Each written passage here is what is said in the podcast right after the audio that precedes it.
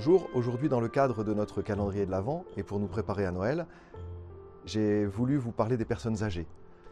Il se trouve qu'il y a quelque temps, j'ai fait une visite pastorale à Castellane, au sud du département des Alpes de Haute-Provence, et j'ai choisi d'inviter euh, dans un EHPAD toutes les personnes résidentes à venir à la célébration. Il se trouve qu'elles sont toutes venues, ainsi que quelques membres de leur famille, et même du personnel médical. 100% des personnes ont répondu. Quelle institution, dans laquelle de nos paroisses, dans lequel de nos mouvements 100% des personnes répondent oui à l'appel qui leur est lancé. Je ne crois pas qu'il y en ait. Alors j'ai vécu une expérience spirituelle très forte. Je me suis dit, il faut que j'aille à leur rencontre. J'ai choisi d'aller visiter tous les EHPAD, toutes les maisons de retraite de mon diocèse et de leur écrire une lettre.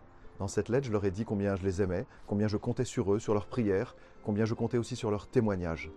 Ils incarnent la paix, la sérénité, le temps long dans un monde qui va trop vite, dans, un monde de l'efficacité. J'ai choisi aussi euh, de leur demander de rencontrer les plus jeunes pour qu'ils puissent euh, recevoir de ces personnes âgées le témoignage de leur foi, de leur espérance, de leur charité, que ces personnes puissent leur raconter leur histoire et recréer ainsi des liens intergénérationnels. Cette expérience euh, spirituelle que j'ai vécue, je voudrais que vous la viviez aussi.